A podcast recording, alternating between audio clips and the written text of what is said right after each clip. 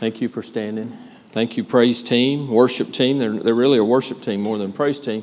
They lead us in worship, and, and uh, I'm thankful for that. Uh, how many of you had a little trouble with that first song?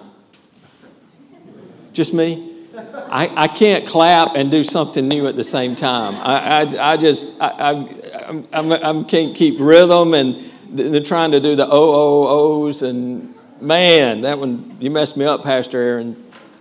But that was good. That was good.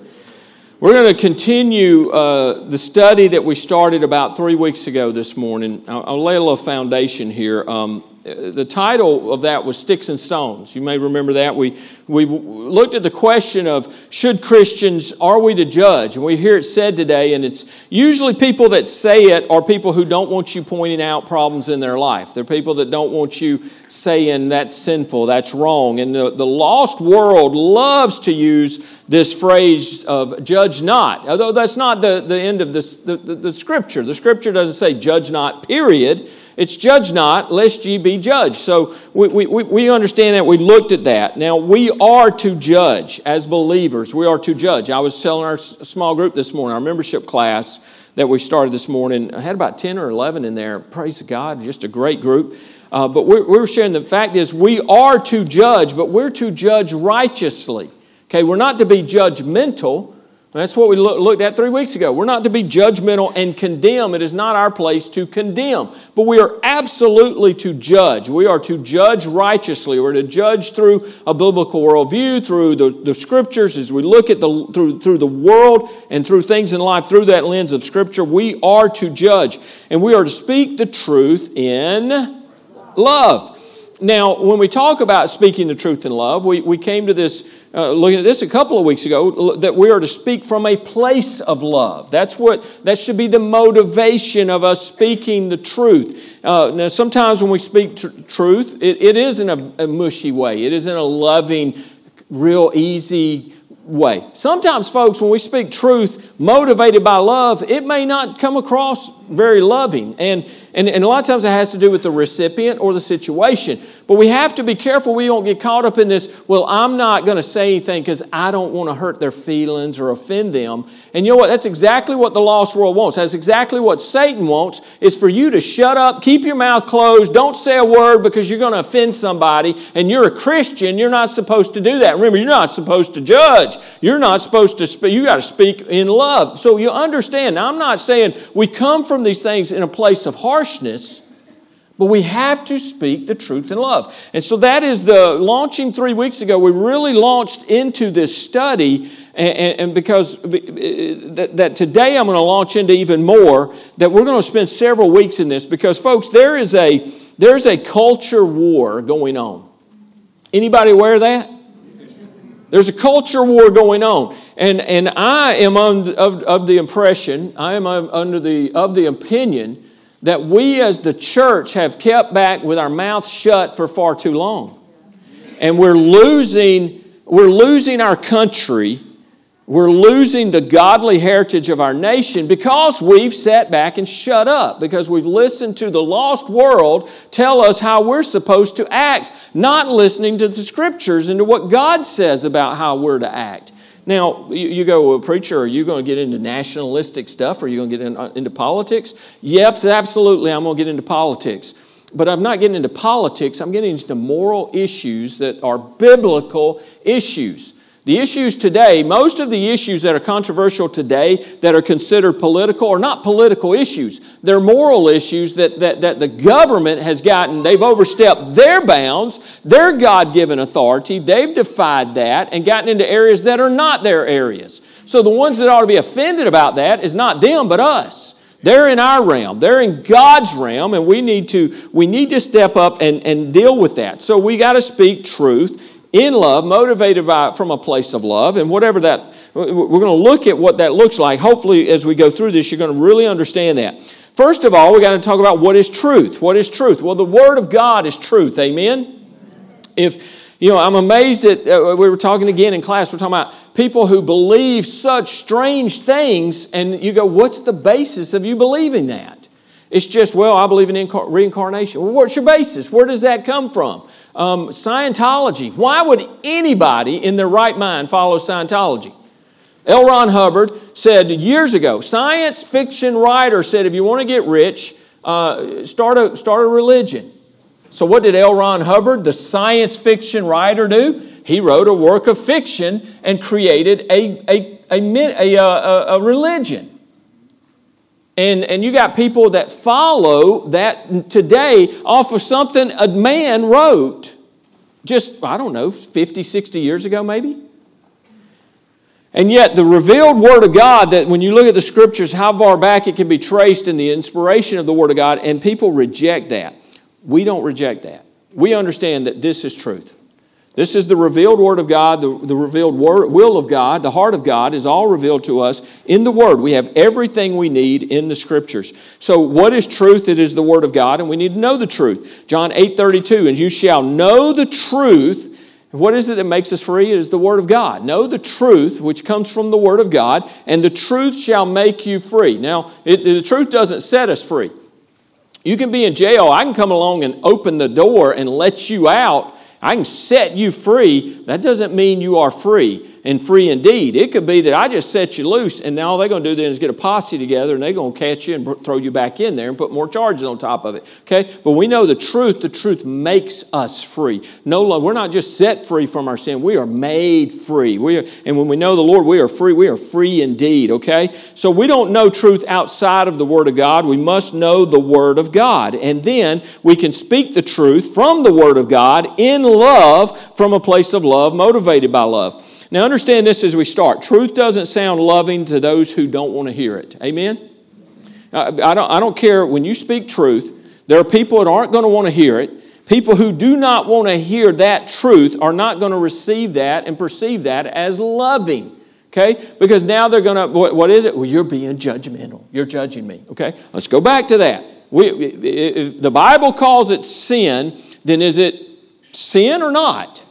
The Bible calls it sin, it's sin. And so we need to we need to know the truth and be able to discern truth and be able to speak truth, motivated from a place of love, because we care about people, we care about God. That's the number one motivation, is our love for God and going out and doing what He has told us to do. If someone shames you for not being loving, loving, remember what godly love wants. L- listen to this. Remember that godly love is wanting for others what God wants for them. That's what love is. Godly love is wanting for others what God wants for them, even when that's not what they want for themselves. They may not want it, they may reject it, but we still want for them what God wants for them. That should be our motivation. Amen? So let's go to the Lord in a word of prayer. Father, I pray that you'll bless this time. Lord, guide my thoughts and my speech. Lord, you, you, I just ask, Lord, that you would help me to have the right spirit as I communicate, that you would, again, guide my thoughts and my speech. Don't let me say anything outside your will.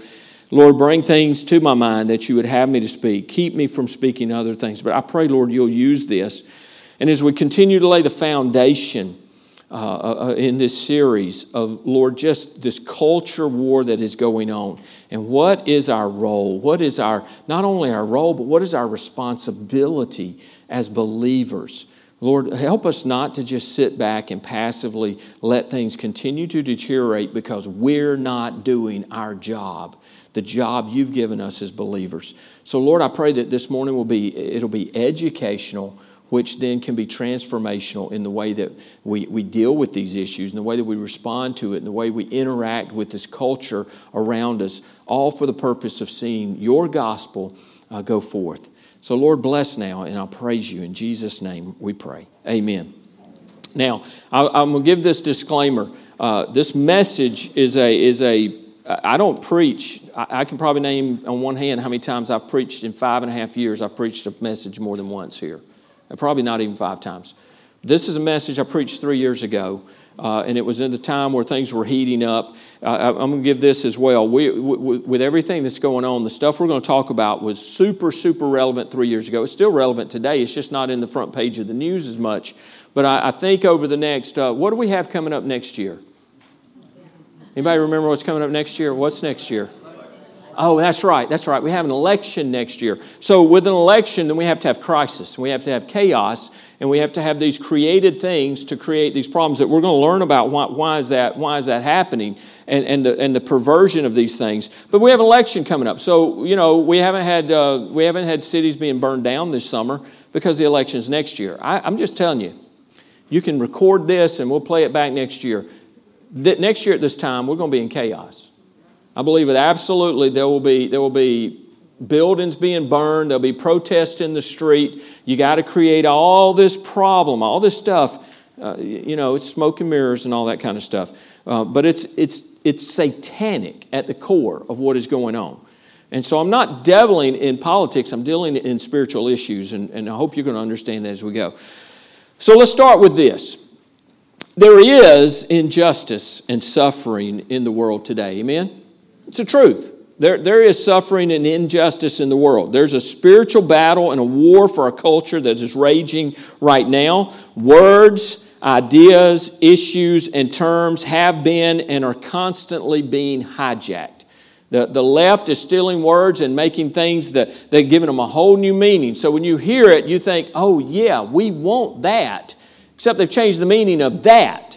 So you don't want that if you knew what that really meant or what they say it means, okay? So that's what's going on today. You may have heard this quote recently. Uh, go, bro- uh, go woke and br- Brent, go woke and go, go broke. All right, y'all have heard that, right? So we see companies that have done things that are really counter to culture for what people today want. And you go woke, you go broke. And what happens is... is people begin to make decisions with their wallets. You know, even in church, I had a pastor tell me that people vote with two things. Uh, their heinies in a seat and their wallets. That's how people vote. They may not vote in, in, in something you do, but you know, if people don't show up and people don't give, they're voting. That's what they're voting. They're going, I'm not for I'm not for that, or I'm not a part of that. And so what we do is we, we see things and we go, we shouldn't, I, I'm not going to be a part of that. Let me just say this. I haven't been in a Target in years. I will not buy from Target. I won't shop at Target because Target was the first ones that started this whole letting whoever wants to go in any bathroom. Are you kidding me? That's the foolishness going on in our world today. And I said, I'm not shopping at Target. I'm done. So we as believers, you know, if we want to make some impact, we can. Withhold your dollars. You want to speak real loud? When, when companies are doing things that are anti-God, anti-Christian, anti-child, then vote. Vote vote with your wallet. Keep your money in your pocket. Spend it somewhere else, okay? Those kind of things. So go woke, go broke. Now, I'm going to say this. Our nation is going woke. Now, some of you don't know what that word means because I asked this morning in our class. Some of you was like, what does that mean? I'm going to explain what that means here in just a little bit. But if you go woke, our nation is going woke. And folks, spiritually, our nation is going broke. Spiritually. We are going broke as a country. Oh, you're kidding me. Aunt Jemima and Uncle Ben's? You attack Aunt Jemima and Uncle Ben's? Are you kidding me? Men competing against women in women's sports. I want to know where the feminists are. Where's this fight for feminism? That, that they were fighting for women and defending women. And now you have men who are competing and taking their place and taking their medals and taking their... And, and, and their Mm. Where are the feminists? Men parading around dressed as women, or worse, parading around, as I saw recently, with nothing on. In front of children. They should have been in prison. And they don't do anything. Because it's a sanction, this type of a parade. This, and they allow that to go. It, it, that, I don't care what kind of parade it is. If it's wrong, it's wrong. We've got a whole part of our culture that is celebrating that. They're not, they're, they're, they're, they're not just tolerating it, they celebrate it. They're pushing it on other people. Drag queen story time in our libraries. It's transgenderism, transgenderism being pushed on children, and children being encouraged to take hormone therapy and have surgeries to mutilate their God-given bodies. That's the stuff that's going on today. Every form of sexual sin and perversion is celebrated, all while the traditional family and biblical marriage are being destroyed, constantly under attack. How are we? Uh, how are they getting away with it? How, how can this go on and they get away with it? There are spiritual godly, biblical, moral issues that we must understand and that we must stand for. In order to do that, we must understand the tactics of, of the enemy. And the enemy, understand this, is Satan. Satan is behind all of this stuff. Now, you've heard the phrase useful idiots, and that's what these folks are that get out and protest for these. Some of them don't, they, they may think they're actually doing a good thing, but they're doing Satan's work as they, as they push for these anti-God things and they stand for these anti-God things. They're doing Satan's work. And so they're useful idiots in that battle. So first we need to understand a couple of things. And the first we're going to look at this week is critical theory, critical race theory. And, and what does that mean? What does it look like? How does that function? So critical theory is one way that many in our culture attempt to explain and confront power structures. Okay, so even some Christians have embraced this in, in these recent years. But what is it? So critical theory originated with a group of political philosophers who applied Karl Marx's ideas about economics to society as a whole. Who knows Karl Marx? Okay, so if you don't know Karl Marx, you need to go back and do some homework. You can write down some things and go do some homework, do some research. Karl Marx, Marxism. That's where we get Marxism, socialism, the whole idea. All of that came from Karl Marx and his views on economics and his, his, his. So then that was taken. And so this, this group was these people come together, this group of political philosophers, and they take Karl Marx's ideas that he had about economics, the socializing economics, and they apply it to society as a whole, every area of society. And so the result was an all-encompassing worldview. That's important to understand. This is a worldview that supposedly reveals hidden power structures behind society's problems and institutions. So what they say is any perceived problem in society, it's because of this, this, this power struggle, okay? Um, and, and so what they do is they want to reveal this and, and then by dividing people along the lines of oppressed or, or, or oppressor. And that's what they're going to do. They define these things. Uh, they say that there are these structures behind uh, all of this, this oppression, these problems, whatever. And then by defining people and dividing them along these lines. So everybody, each person, you're either oppressed or you're an oppressor. That's how this works. There's a dividing line that you're one or the other. And the dividing people is key. Think about, if you think back to any any country, any country that has a, a coup and goes, we just saw it, was it Colombia? Was it Colombia or Venezuela? Venezuela. So Venezuela, I don't know, twenty-five years ago, thriving country. And now it's a cesspool. And it's a cesspool because the Marxists got in there. And what do they do? They create revolution. So they get everybody upset about everything and everybody's divided and there's fighting. You give this revolution, then we got to make changes because there's all these problems. And you throw everything out and you embrace communism. And and and and and then you have what they have. And it's what you have in China. It's what you have in Russia. And the millions upon millions upon millions of people who have died as a result of this ideology. But it begins with this dividing people. You've got to have people divided. You know, what does what does the Lord speak of in the Scripture? It speaks about unity. In a church, there needs to be unity. We want to have unity in this fellowship. We have great unity in this fellowship. God brings unity, and that's how that works. So critical theory views human beings in purely materialistic terms. To understand critical theory, we need to understand its two primary claims. Number one, those who have power always, always oppress those who don't have power. That's their first tenet. That would be the first thing they believe. If you have power, you always oppress those who do not have power. Number two, everyone can be divided into two groups, those who have power and those who don't. So they'll break it down. You could end up in here. They would go divided and you'd end up with two big old groups. And then this big group over here, they would divide it up and you'd be divided by something. You could get down to two people and they're going to divide you on something because one of you has the power and you're the oppressor and one of you doesn't have the power and you're the oppressed. There is no in between. You are the oppressed or you're the oppressor. And you are, if you are the uh, oppressor, you have power. You always oppress the one who doesn't have power. That's what they, that's the premises that they claim. So how do we know who is the oppressed and who is the oppressor? So according to critical theory, the categories of oppressor and oppressed are based on group identity. So what's the group identity? So things like your race. Okay, that would be number one. That's where we get the critical critical theory, and we have critical race theory, which is being taught now. It's, it's about race, and it's dividing race, and it's looking at all those issues. There's gender issues. You can be divided by your gender. You would think that would be two, right? Male or female. But oh, no, no, no, no. No, today we have um, uh, we have somewhere in the neighborhood, you just search it, it depends on who you find, but I saw one hundred seven genders. one hundred seven genders. How stupid do we have to be? How, do, how stupid do we have to be to say we have one hundred seven genders? As a nation, we're getting pretty stupid. Um, race, gender, age, right? So you're you're you're you're older. You're you're just old, stuck in the mud, old fuddy. You don't know anything. You're at the end of your life. Um, and then older ones we, that we get divided because then it's then it's uh, well, those younger ones. Man, they haven't lived. They don't know a thing. What? So there's divided by age, religion. Religion's been a divider. Immigration status, income. If you make more than me, then I'm the oppressor, or you're the oppressor. If I make more than you, then I'm the oppressor.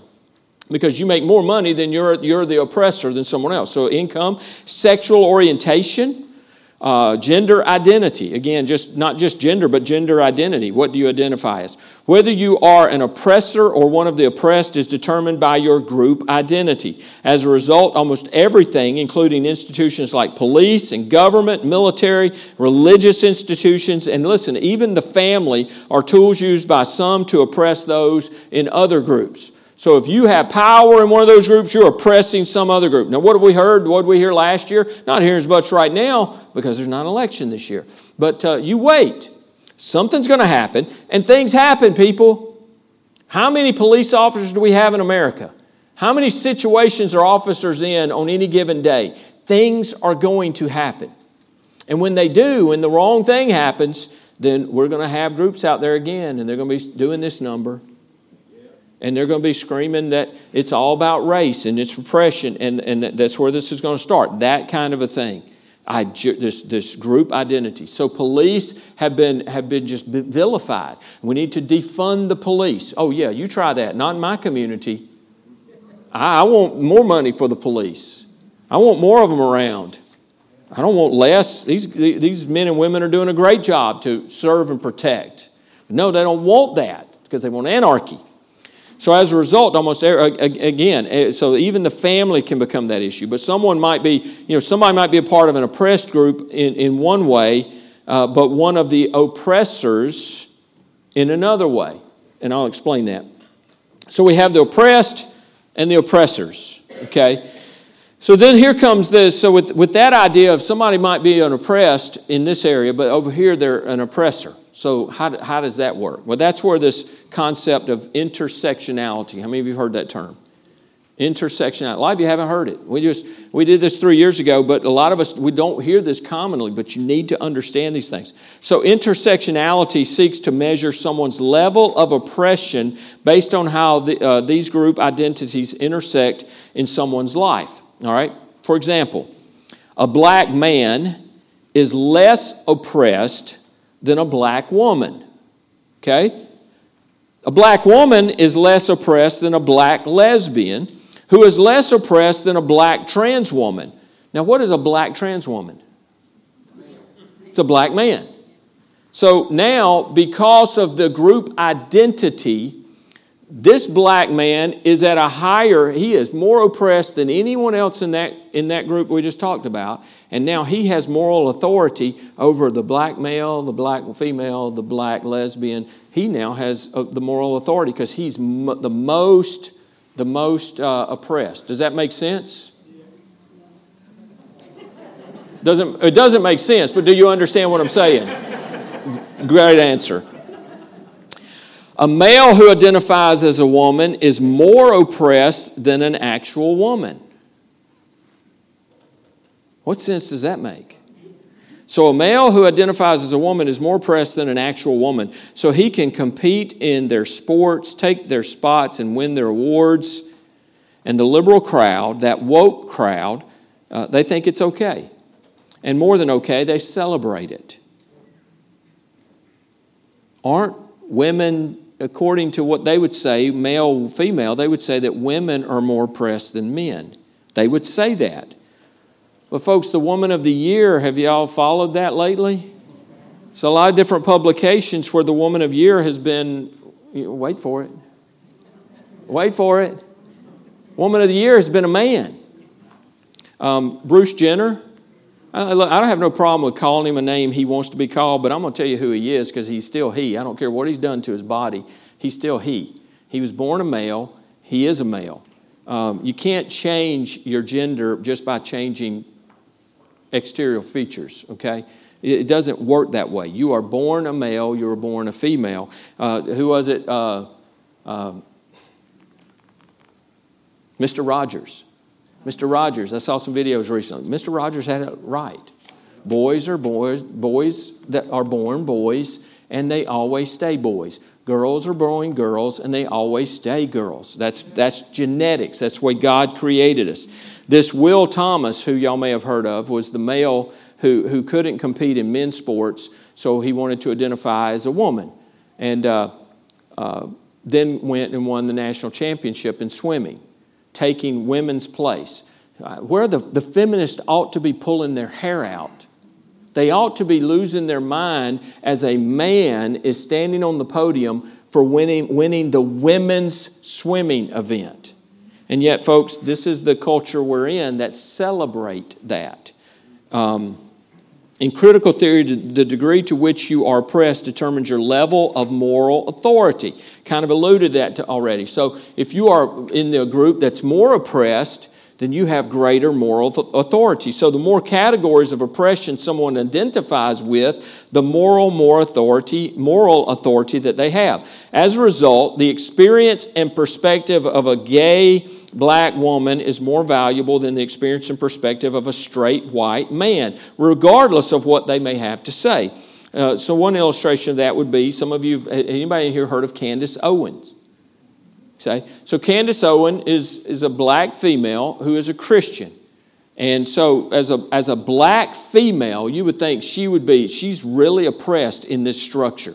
She, man versus woman, she's oppressed. Uh, black versus white, she's black, she's oppressed. She's a black female. But the problem is she's a conservative and she's a Christian. And so you know what happens is now she oppresses everybody else in their view. And so she's one of those, she's one of those that the, the liberal woke crowd, they target her, they hate her, they despise her. Though she's an oppressed black woman by their own view, she's the greatest oppressor because she's a conservative and she's a Christian.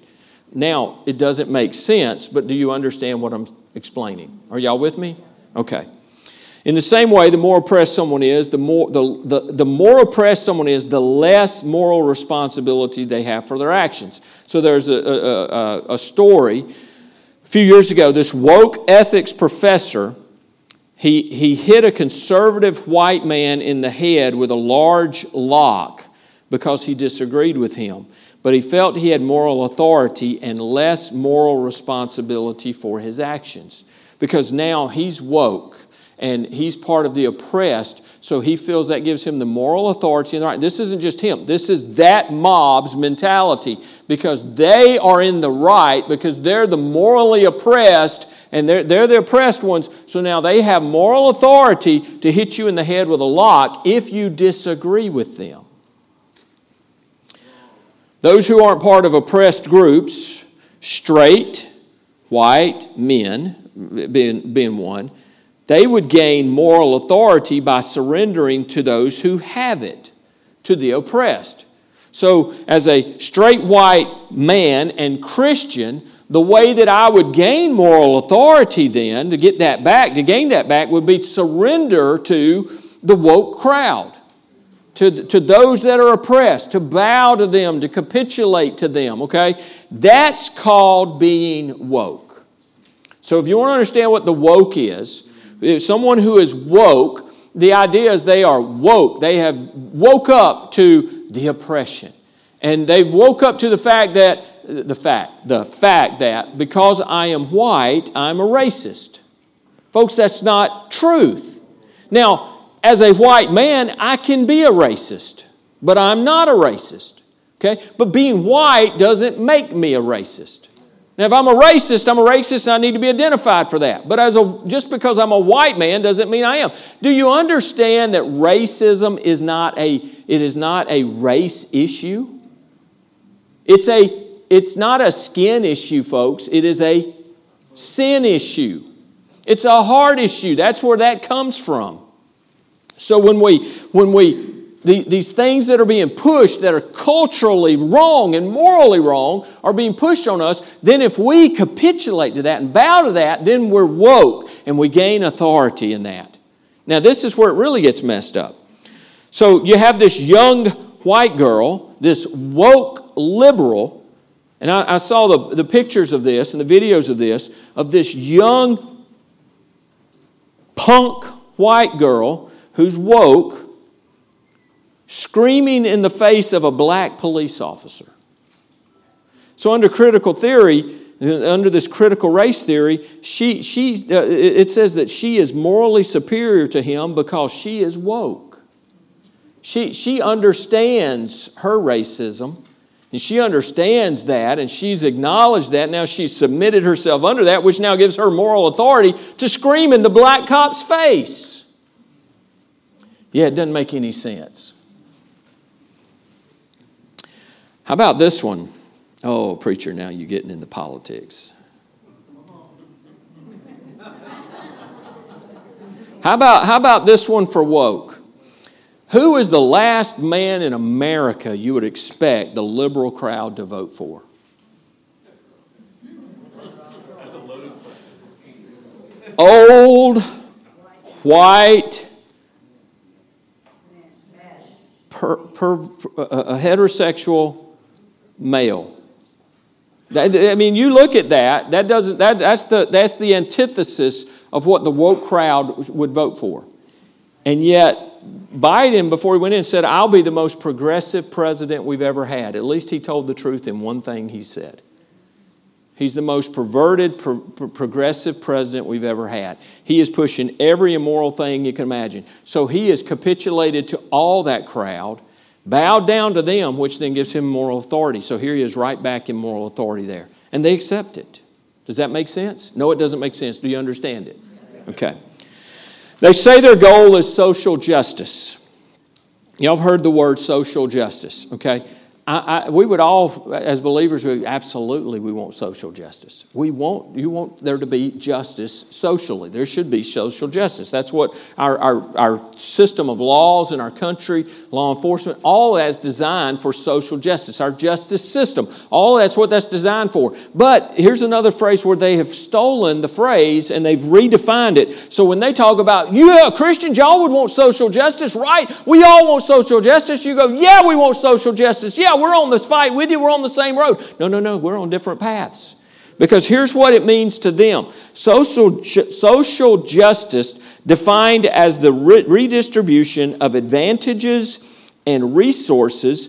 Redistribution. That's a great uh, communist um, Marxist word there. Redistribution of advantages and resources to disadvantaged, uh, disadvantaged groups to satisfy their rights to social and economic equality, or the word equity. They use those two words, and they've redefined them in some sense. So the word equality, do, do you want equality? I like equality. I, I, I like the, that we're all created equal. I like that we all have, have opportunity. I, I love that. So equality is the state of being equal, especially in status, rights, and opportunities.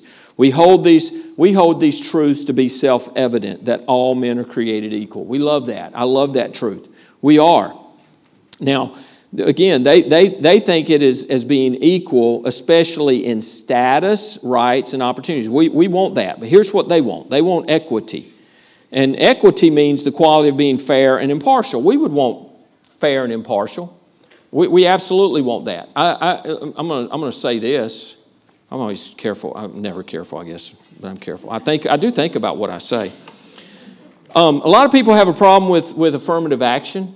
A lot of people have had a problem with that. I, I didn't have a problem twenty-five years ago with that, twenty years, whatever. I remember working at U P S.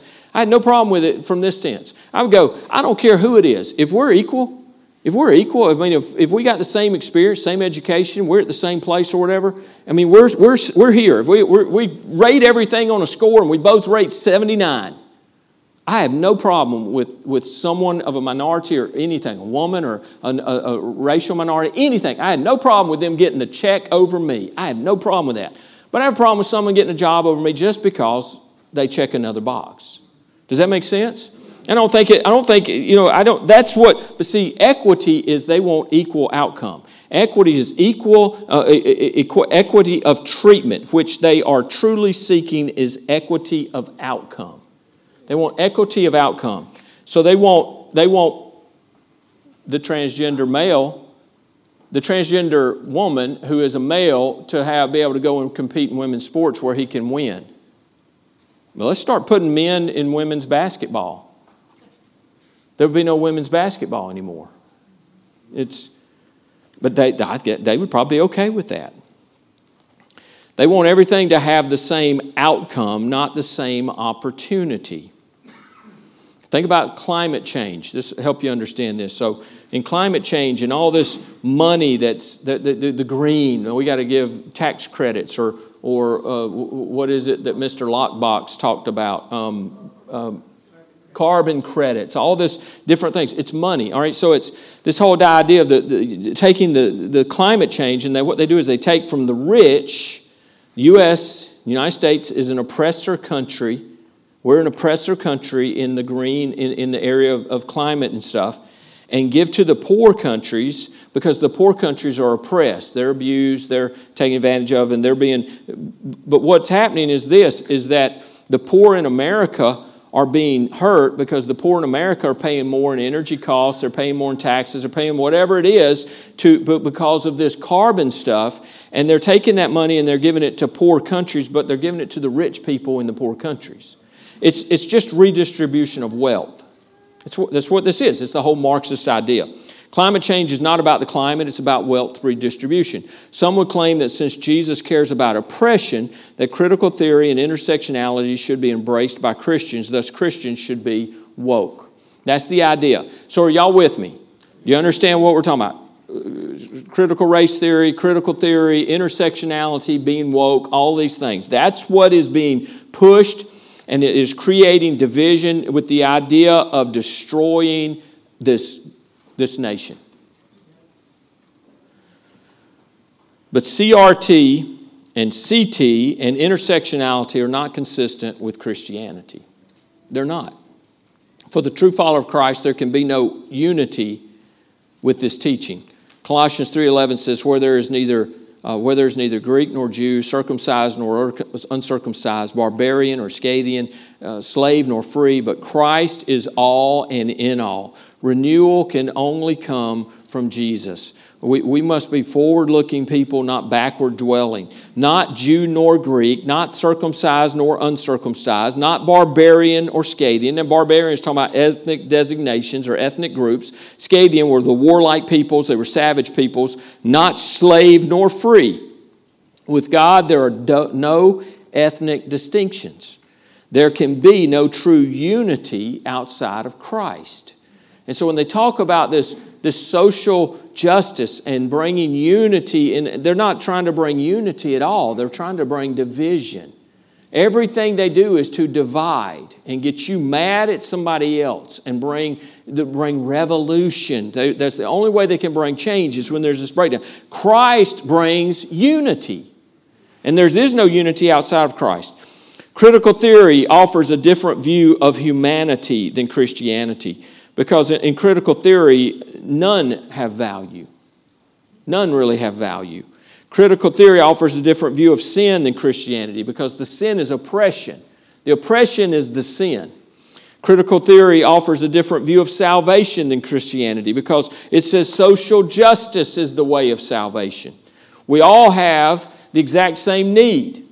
We all, every person ever born has the exact same need. Romans three twenty-three, for all have sinned and fall short of the glory of God. We're all hopelessly lost in our sin, separated from God without Jesus Christ. We all have the exact same access. John three sixteen, for God so loved the world that He gave His only begotten Son, that whoever believes in Him should not perish but have everlasting life. We all have that same access. Every person who ever's drawn breath has that access, have the same need and the same access. And we all have the exact same salvation because there is only one salvation. Romans ten thirteen, for whoever calls on the name of the Lord shall be saved. We all have the need, we all have the access, and we all have the same salvation, the one salvation by faith, by grace through faith in the Lord Jesus Christ.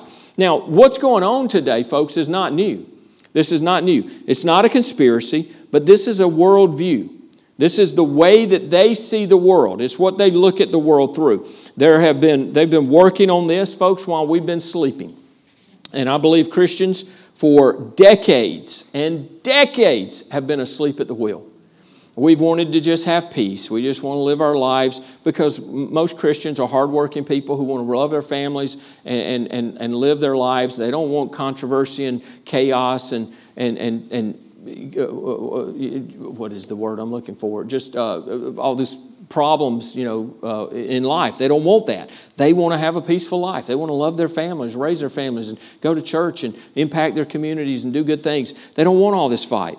So, so for, for decades, since World War Two, we've been in this fight, and, and we haven't been fighting.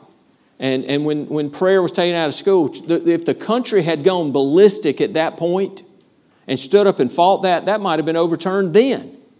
But instead, of, instead ah, we just, you know what, we just have to be good Christians and, and, and just go along and be quiet.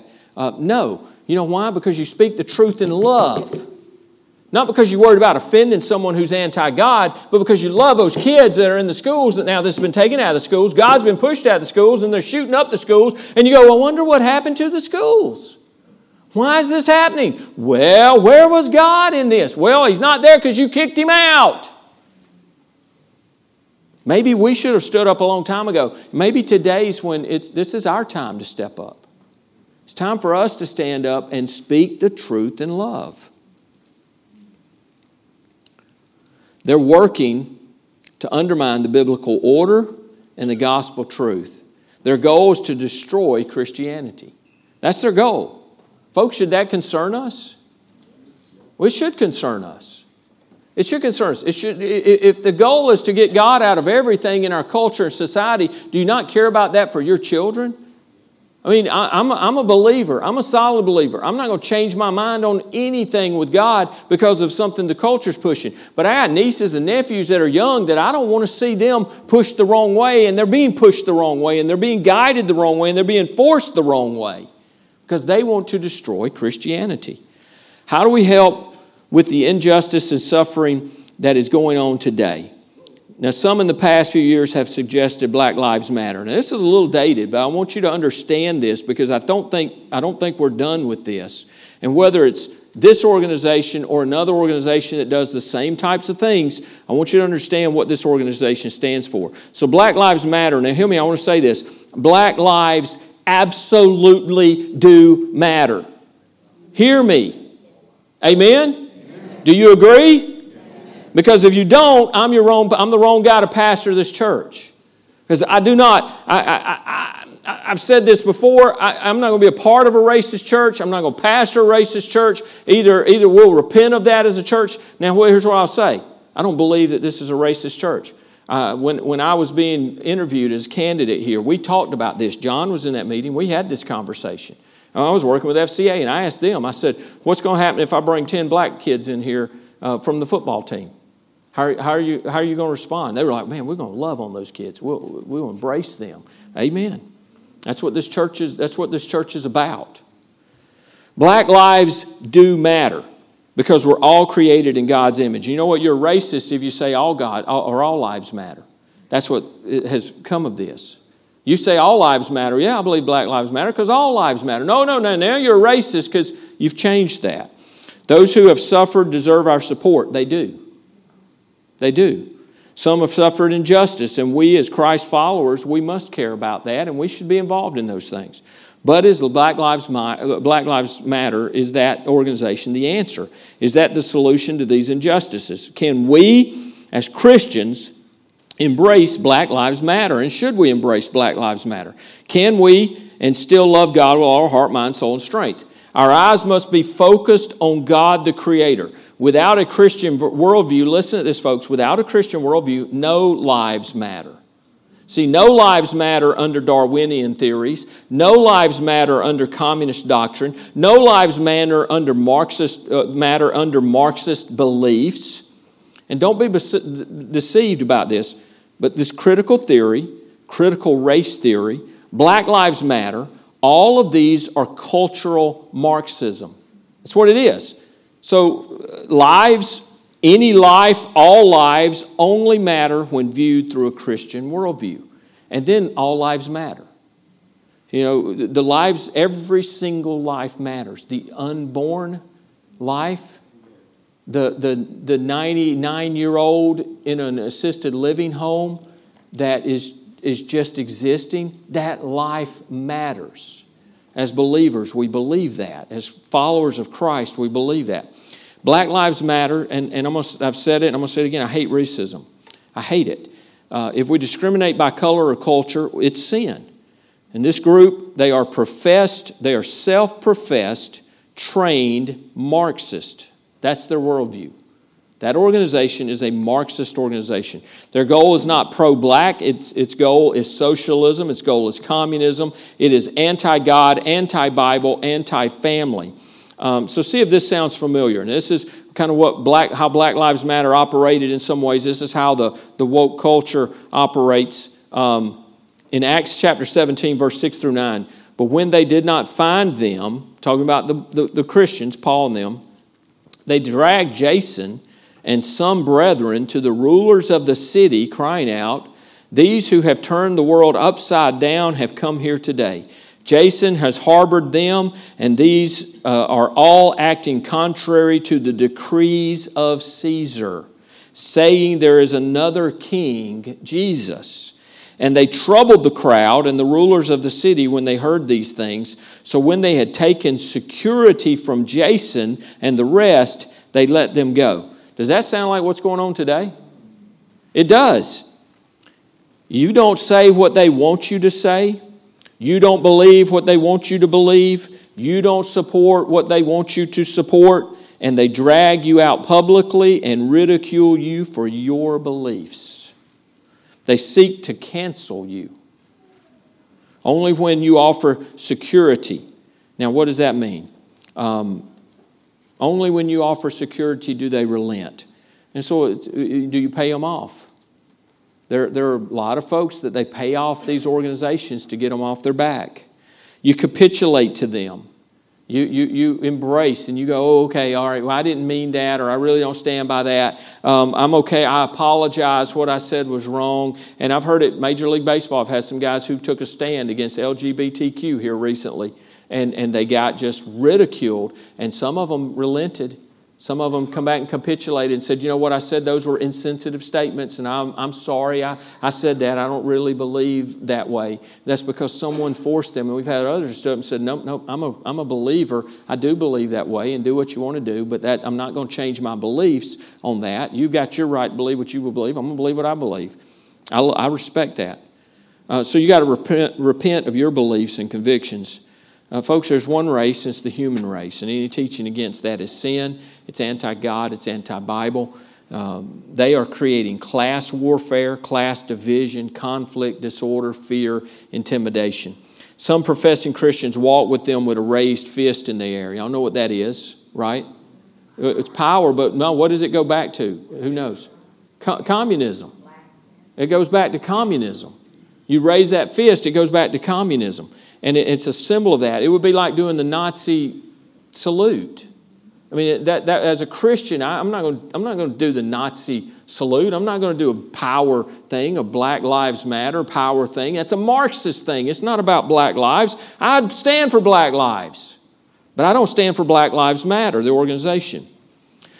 Some Christians have bowed down to and even washed the feet of these anti-God Marxists. Folks, this is a gospel issue, and, and we must care about this issue. Um, you know, we say this. We say, I'd die for Jesus. Someone say that. I'd give my life for the Lord. Before I went to Tajikistan, it's a Muslim country, and we had to we had to wrestle with that. You know, so the guy we were going with said, "Look, you got to you got to embrace the fact that as a Muslim nation, we get off in a village somewhere ministering to people. They may not like what we have to say, and, and it could it, things could turn and turn quickly. You got to be prepared. You know, why are you going?" And so I had to deal with that. Am I prepared to go over there? And if at some point they stop our van and pull us out and say, "All right, refute your faith or die," you know, what what am I going to do? I had to I had to come to that. And and we and we go, you know what? I would die for Jesus. I think I would die for him. I, I say that. I, I believe that in my heart. Now, I won't know unless I face that, and I hope I don't face that. But if I do face that, I, I hope God gives me the grace, the, the grace to die for him. Would you die for Jesus? Now, many times martyrs have died not for believing in Jesus, but for being an enemy of the state as a believer in Jesus. One example of that is Dietrich Bonhoeffer. Many, many of you have probably heard that name, Dietrich Bonhoeffer. He was a Christian. He was a pastor, uh, a Lutheran pastor in Germany bef- uh, before and during World War Two. And uh, he stood. He stood, and he was an enemy of Nazi Germany because of the, he saw the things they were doing were wrong. And he stood, and he tried to get the church in Germany to stand against it. Many of them, some did, many didn't. He, he made that stand, and they hung him for it. Right near the end of the war, they hung him for it uh, because he had a Christian worldview and he stood against them. Now, these are all Bible issues. They're not political issues. We can get into talking about private property, homosexuality, gender identity. There are two genders identified at birth, traditional marriage, pro-life, anti-all abortion. I'm going to say it again. If you're pro, if you're pro-life, you're pro-all life. And we, we as Christians, um, I, I hear Christians say, I, I'm against abortion except for incest and, and uh, rape. I, I don't support even that, folks. That's a life. And that life in that womb had nothing to do with that situation. And uh, man, how many stories are there out there of, of children today who praise God that their mother didn't abort them who were a result of incest or rape? And God's using them. Pro-children. You know, the, the the the Marxists want to raise your child. They want to indoctrinate your child. If you give them your child to the age of seven, they feel like they've got your child for life. They want to raise your child. I'm pro-child, and I want our child children raised up under the Word of God. Uh, this cr- critical race theory, critical theory, all this is these are moral issues. Religious oppression. Um, we think about religious oppression in the last few years. Have we been oppressed? Yeah, I'd say we have. When the government tells you as a church you cannot gather together, that's religious oppression. I don't know that we'll do that again, folks. I don't know what's going to come down the pipeline, but I don't, I don't know that I'm for shutting down church again. If you don't want to come, you feel threatened by something, that's your choice. But I don't know to shut the church down, especially when strip clubs and bars were allowed to stay open. Don't tell me this is a health issue. This was a moral issue. They were trying, again, useful idiots, listening to Satan's Satan's push. Hey, church, church is dangerous. What was that? That was the message being told. Church is dangerous. You gather together, but you can go drink, smoke together, you know, at a bar, and you're you're you're okay. You know, you you will be safe. You'll be fine. That can stay open, but church, no. Order, justice, righteousness starts with spiritual regeneration, true salvation. C- critical race theory calls for so- uh, social justice separate from regeneration. So social justice, as they define it, fails from the start. At the start it fails. It cannot succeed because there is no regeneration, no heart change. There's no unity, no justice apart from God.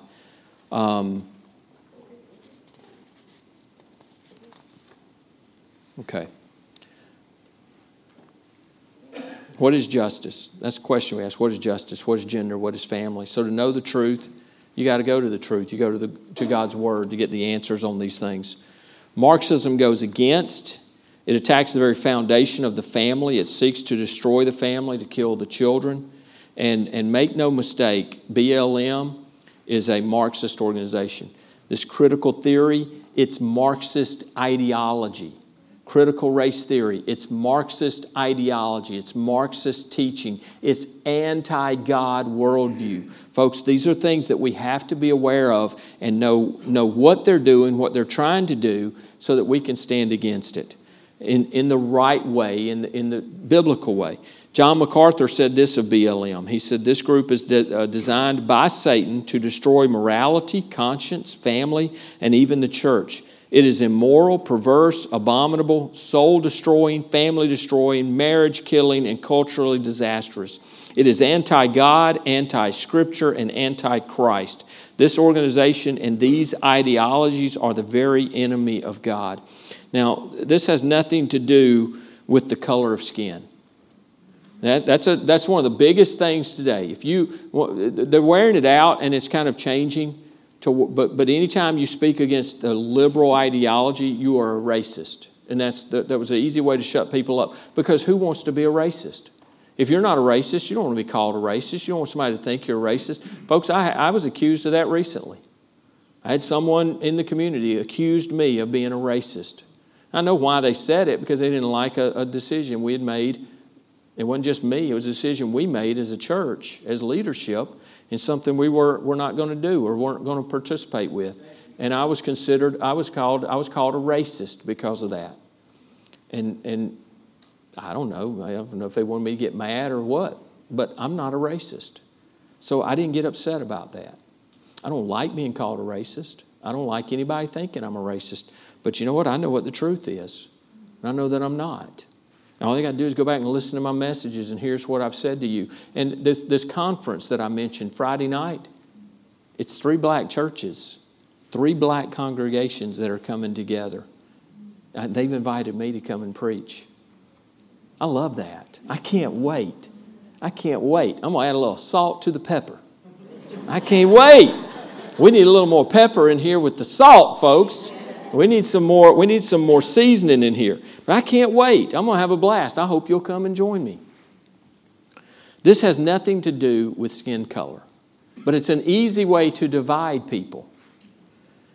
As we've discovered over the last few years, B L M has more to do with uh, the color of money than it does the color of skin. Okay, we understand that. There has, this has uh, everything to do with wiping out the law of God from hearts and minds, and the normalization of every form and practice of sin. Political groups, social groups, idealistic groups, the L G B T Q R S T U V group, they are anti-God, they're satanic groups. They may not even realize it, but they are pawns in Satan's schemes to pervert everything God has created, ordained, blessed, saved, called.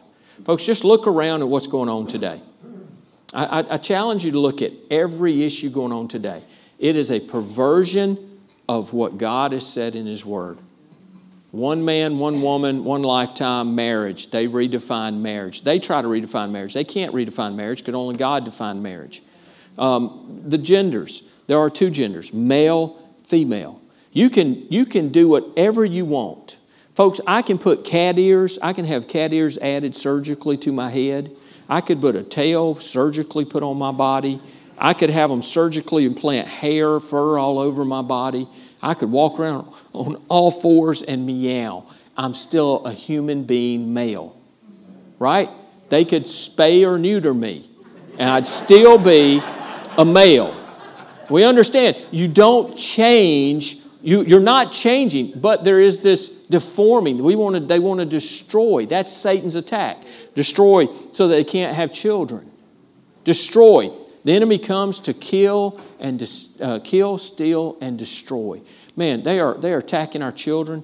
They want to they want to steal their innocence, their purity. They want to steal their futures. This whole gender thing. The transgender push, being pushed on kids, they should have hormone. The, the, the, the, the, the guy who dresses as a woman, who's the assistant director or something with the Health and Human Services, was talking about children maybe going through puberty as the wrong sex. This is said by someone in our government.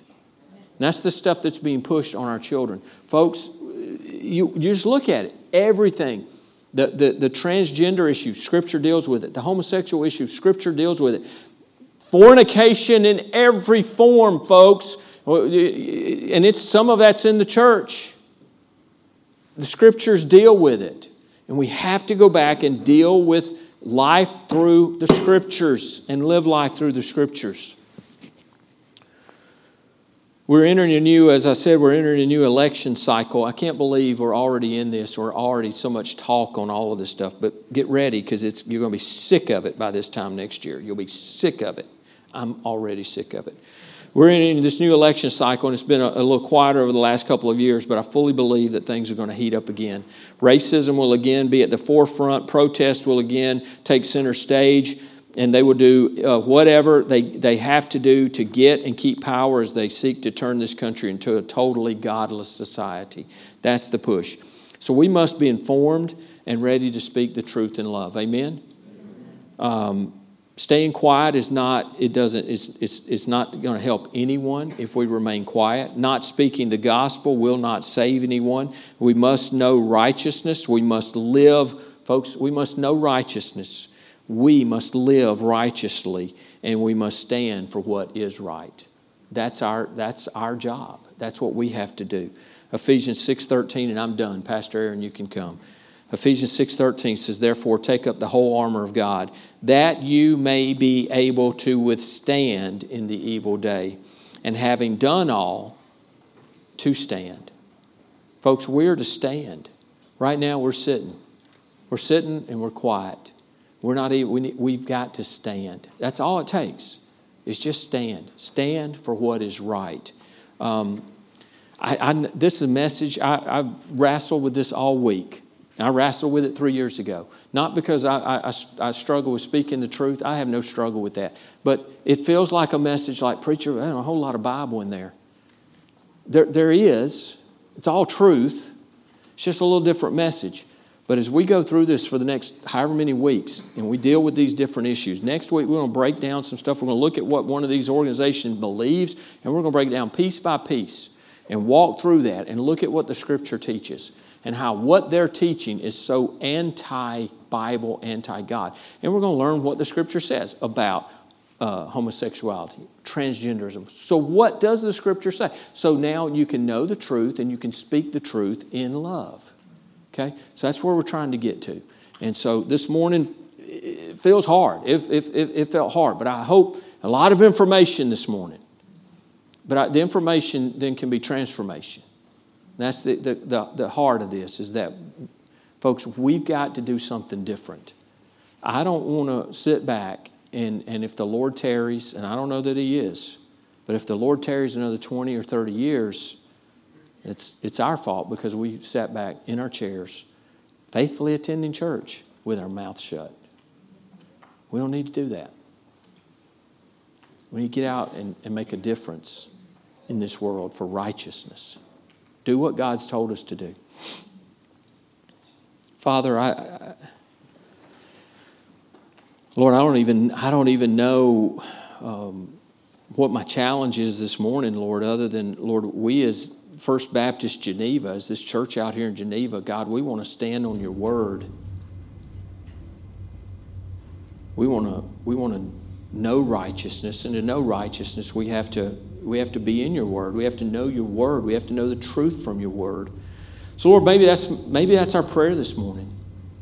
As we begin this journey in, in really understanding the issues of today and understanding, Lord, our role, what we need to do, how we need to be active, how can we be active, what's the right things, the wrong things to do. Lord, as we seek that, we have to start with Your Word, getting into Your Word and understanding the truth of Your Word. Understanding these issues from truly a biblical perspective, not just my opinion or I think that's gross or, or whatever else. God, we need to look at it from truth, from Your truth. We need to see it through Your eyes. So God, help us to do that. Help us to be students of Your Word. As we study out the truth, as we seek out the truth, Lord, as we understand then what righteousness is, we can judge righteously. That would then guide us in speaking the truth about these things. Not speaking in ignorance, not speaking opinion, but speaking the truth in love. And speaking truth to this culture that so needs to hear the good news of a Savior who came and died for their sin and will save their soul if they'll repent of their sin and turn to Him by faith. God, help us to be loving, caring, compassionate, driven vessels of the gospel of Jesus Christ. Lord, I, I don't know what may be on hearts this morning. There may be even someone who's sitting here this morning who, who right now realizes, I, I'm not saved, and today I need to come to Jesus. Lord, if there's even one, I pray they'll step out in this invitation time. They would come forward and let us take the Scriptures and, and introduce them to you this morning. Father God, bless and move and work. This altar's open, and Lord, I just pray that folks, whatever may be on their heart, maybe there's a need this morning, they just need to come and cast on you. Just bless now in this time of reflection. In Jesus' name we pray.